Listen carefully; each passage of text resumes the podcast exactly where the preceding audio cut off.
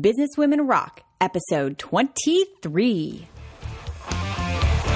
Ladies, it's time to rock.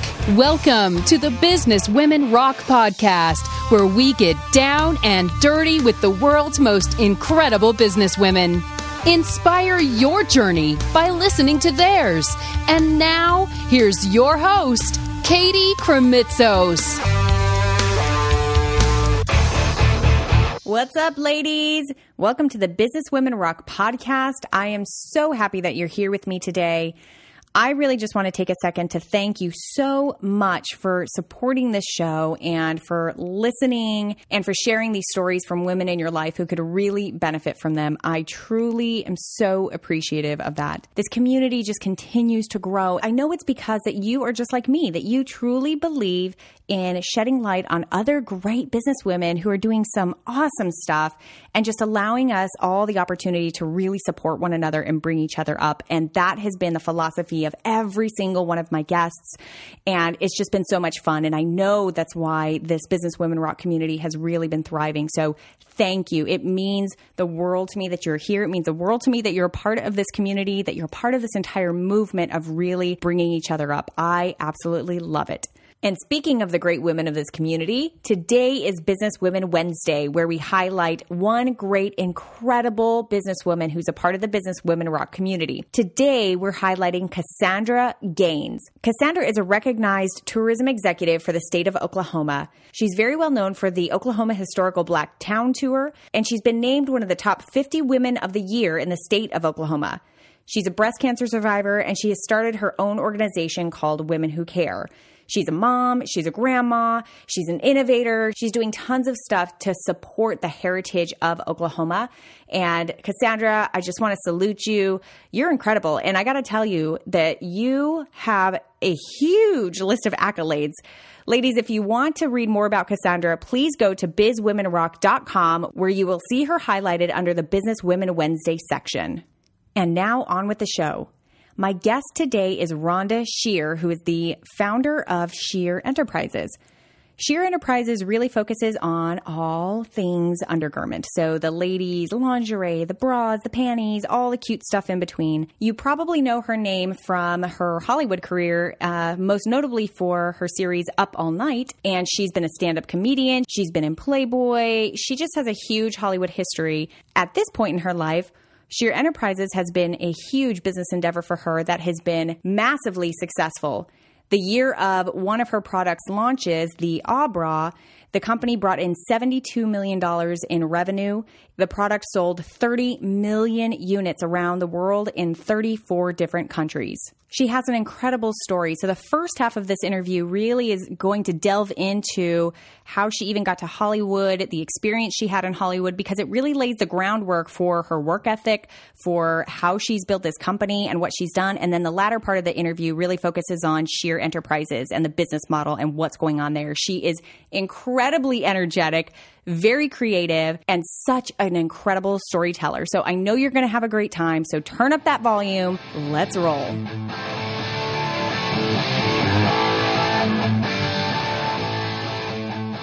Rhonda, I really am so excited to be here with you today. Thank you so much for sitting down with I'm me. excited to be here with you. Ah, I am sitting here live in your office in C- in St. Petersburg, Florida, and um, and it's just such a joy. Uh, very visually stunning place, by the way.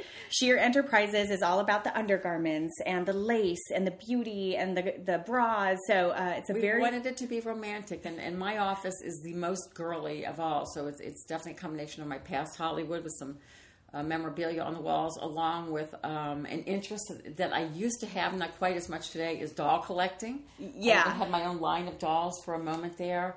Some old trophies from when I uh, was a pageant girl. So all of these things are memories to me, but they're also part of what I do today. So it all comes full circle. you are so diverse in not only your business background but just your experience that you've had so i, I want to get a li- like lay a little foundation for that first so i want to Okay. tell us a little bit about how you grew up so we can really understand why you have the fire that you have so tell us a little bit about your upbringing I always kid because I'm from New Orleans, so I'd say it was something in my mother's gumbo. Um, I was the fourth of four children and the baby, and definitely I don't think I was a planned uh, baby, but anyway, that's fine.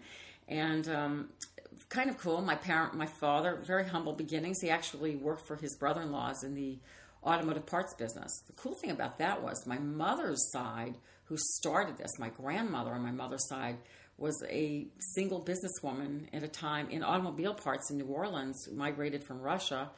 Her husband passed. Um, she, he moved from Russia with her, passed very early, like the age of 30. So she was running a business of automotive parts with five children, my mother being the baby of that family. So I think that a lot of strength comes from my family background, tenacity, and competitiveness. So I definitely got that. So, long story short, my father um, ended up starting his own con- sort of the same business, except more truck parts for for big truck fleets and rebuilding of engines, and not a very glamorous business. So I didn't have a lot to do with it other than I knew that it was allowing me to enter pageants because uh, I was really at the tail end. I have a sister that's 16 years older than me, a brother 10 years older, and one nine years older.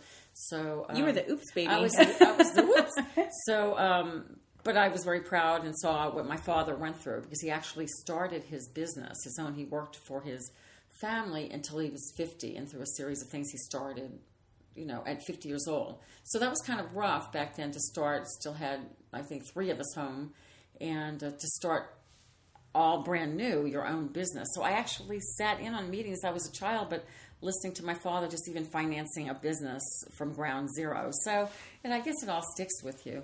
So great beginnings. I had a very supportive family in my showbiz endeavors, and how that came out is I was the kid in grammar school who they kind of made fun of because I had curly hair and I was very uh, shy, believe it or not. So then, but then over over the period from grammar school into we had junior high, I developed. So I sprouted things, and with the sprouting, which all comes back to what I do today, I I got a little confidence because when I got to this new school, boys were noticing me and they were being sweet, and so I'm like, what is this? I didn't really understand, but I kind of understood. You know, I got very competitive, and I ran for student council, and I was a cheerleader, and I went from being totally unpopular to popular, all because that I had some curves. Curves. wow. There you go. So, but lo and behold, I actually in junior high met my first sweetheart, Van Fagan, who is now my husband.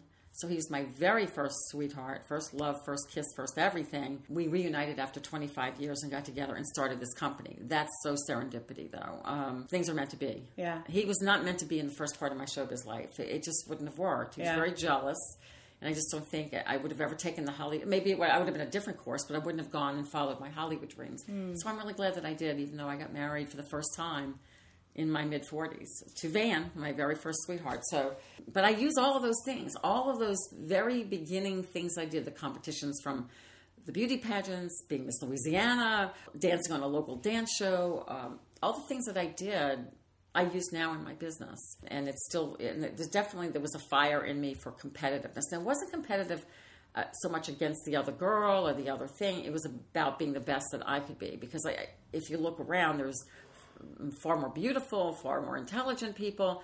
But if I just wanted to make my own little niche, so I always had the saying, you have to catch their attention. Once you have your attention, then you show them what you got. I'm going to come and circle back around to your love story with mm-hmm. Van because that's so integral to what you're doing right, right, now. But before that, I really want to delve into kind of what happened in Hollywood. First and foremost, tell us really how you got there. Like, you know, you were doing these pageants, you were getting used to this right. sort of competitive attention, let's say. Right. In New Orleans, I was a very big fish. Um, well, that my Hollywood story is really kind of cool too because uh, I graduated from Loyola. My parents just wanted, as they said back in the day, four sheepskins, which meant four diplomas on the wall. All four kids graduated from college, which my father, I was, he was very proud since neither one of them did that. So that was an accomplishment for him for all four children to do that. So I had to finish school, which I did, and I stayed in town for that. But I was also modeling and these pageants, and Playboy came through town, and that's also so integral in my life today. But Playboy magazine was looking to do an issue called Girls of the New South, and my modeling agency said, Do you want to meet with him? I said, Sure. Well, I knew I wasn't going to take my clothes off. My parents were very conservative, and I was conservative, and I was really young, but I was still curious. I wanted to meet the photographer and the people from Playboy. So I said, It can't hurt. So I go out and I meet the photographer and whoever was representing Playboy at the time. And I said, Well, I guess I'm wasting your time. Because they were interested, I could tell. Because I, I don't want to just throw Um, and and they told me they said you don't have to because when we do these big articles like this, we shoot some girls, you know, in different states of undress and, and dress. and back then, they they would put a few pictures in totally dressed. They said, but let's do something themed around who you are and, and your pageants or whatever. Well, I had been, you know, queen of Floral Trail Society, and where you wore like this big antebellum Scarlett O'Hara gown. So they photographed me in the Scarlett O'Hara gown at a plantation, and the picture showed up where I received two hundred dollars for that picture showing up in Playboy. That was my big payoff.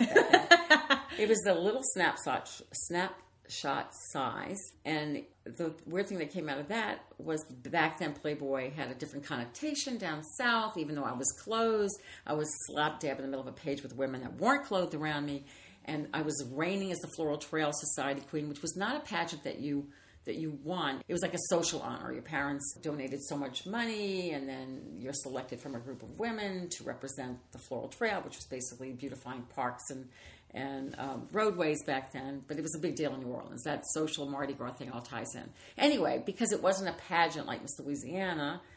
The Floral Trail Society got really upset over the connotation of Playboy and dethroned me right away. Huh? Right away. So um, I filed a lawsuit against the floral trail because I did nothing wrong. I was totally clothed to be reinstated as their queen because my parents had put up money, and the floral that event was happening like a month later, and so it went to court, and I had like Jimmy Fitzmorris and who was the lieutenant governor of the state, and all the Blaine Kern, who's virtually owns Mardi Gras. All these big people in New Orleans testified on my behalf that this young lady is a fine young lady. Her parents are upstanding in the community. She should not be dethroned. She should reign as queen. And um, at the end of, the, of about a seven hour court hearing, it ended up that the, the judge said, that he felt that he could not reinstate me as queen, but that I could file for monetary damages which would have been my modeling career and all that. But that time, there wasn't that much monetary damages to file for. But what it did do is that Hell Hath No Fury is a woman scorned. the president of the Floral Trail Society, I'm sure it was his wife, not him, but that gentleman was running for public office in New Orleans. My sister, who's a little mischievous, who's 16 years older than me, said, You need to run against him. Just throw your name in the hat just to mess with him because he, you know, he's the reason that you're off the floral trail society. You didn't reign, and I just finished college, and I was ready to get going with whatever I was ready to get going with, and so I signed up. I signed up. I, I, next thing you know, I'm running against an 82 year old incumbent. This gentleman who was an attorney, another guy who just threw his name in the ring, probably just so we would buy him out because people do that. They they want to be paid off if you get them out because really it's that fourth party or fifth that sometimes will take votes, will split votes. So so it was this four four ring circus, and I ran for office. In the beginning, it was it was a joke, but all of a sudden my speaking ability and all my pageant ability and all the things I did, I'm speaking in front of hundreds of people and I'm making sense because I did my homework. I went and researched this office and actually found a platform that everything was below sea level. And we know what happened to Katrina New Orleans, where these deeds were kept. And then I wanted to bring it above sea level. And back then there wasn't computer, but you know, to, to move them to microfilm before you were born. but um, I ended up losing by 35 votes and, and, and received like 35,000 votes, in a, which was huge back wow. then. I mean, so people were taking notice. People were taking notice. So I'm like, wow, this is blowing my mind. I wanted to, part of me wanted to stay in New Orleans and be a, new, a news anchor. Part of me wanted to go to Hollywood and try acting. Another part wanted to run for public office again. I was the first woman to ever run for office in New Orleans or in Louisiana, and I was the youngest woman to ever run. Then I thought you had to be a lawyer to be a politician back then, so I applied to law school and was accepted. And, but I was like, okay, I was just out of school. I asked my parents, can I please go to Hollywood for the summer? I need a break. And they said, okay, but you need to be in school. I know, I just finished school. I enrolled in the American Academy of Dramatic Arts. And it was a school, but it was for drama. And some of the best actors in Hollywood go there. It's incredible training. And um, pretty much that was it. I never went home for 26 years. I mean, went home, but I mean, I didn't move out of Los Angeles for 26 years. Uh, I had beginner's luck, auditioned for a Bob Hope special. My agent sent me on that. I thought it was just going to be me and a few girls. There was a thousand girls waiting in line. It was an open call. But then that old competitive beauty queen spirit came back in like, I, I, I got to get this. They were picking six girls out of a thousand. And I said, I, I've got to get this. So I stood in line all day long. They narrowed the fifth, the thousand down to a hundred, the hundred down to fifty, the fifty down to whatever. Um, I think, uh, yeah, I think it was fifty or twenty-five that ended up going in front of Bob Hope himself the next day. When I finally got in front of him and he was interviewing me, he and his daughter for a Bob Hope special. I just remember I'm a dancer. I'm from New Orleans, and when I said I'm a dancer, I, I he, you're a dancer. I kicked my shoe up and it landed almost on his head. it, like it flipped up into the air, landed on the desk where he was interviewing me from, and I went, "Well, I got noticed, and I got it. I got wow. it." So that just it was this beginner's luck. That was my very first thing I did, and that led to my uh, being on the Happy Days, which was like awesome to work with. You know, people I grew up idolizing the Fonz and all these people, and that just one thing led to another, and just really had like a very. I, I never stopped working, although I'm probably best known for things I did later in Hollywood. But when I went and was doing research on sort of all the accolades that you had in Hollywood, all the movies that you've been a part of, all the TV shows that you've been a part of, I mean, I kept scrolling and scrolling and scrolling. I mean, you have a ton, ton, of experience under your belt. I worked really hard at working. Back then, you had to knock on doors. I mean, I moved out there in, in late 1978 and saw, I still saw a little bit of old Hollywood, which was kind of cool. But you had to knock on doors to get to agents. You had to knock on doors to get to be seen. There was no. You had to pick up the telephone, and, and you're some young something from somewhere, some you know, with other million young somethings from somewhere that just came in. And um, again, my theory was that competitive spirit, though, to, uh, just to keep doing it. And I enrolled in a comedy class, and that came back from my insecurity going all the way back to grammar school about feeling insecure about my nose. I have a little bit of a different nose now, and my hair. And so I always thought if I made people laugh, then in my mind they didn't notice things. Or even when I was a beauty queen, I didn't like my butt so much or the size of it. So I, I knew how to like turn a certain way, angles, so that the judges would look at my face and not the backside. So I had these little tricks that I taught myself, you know. So by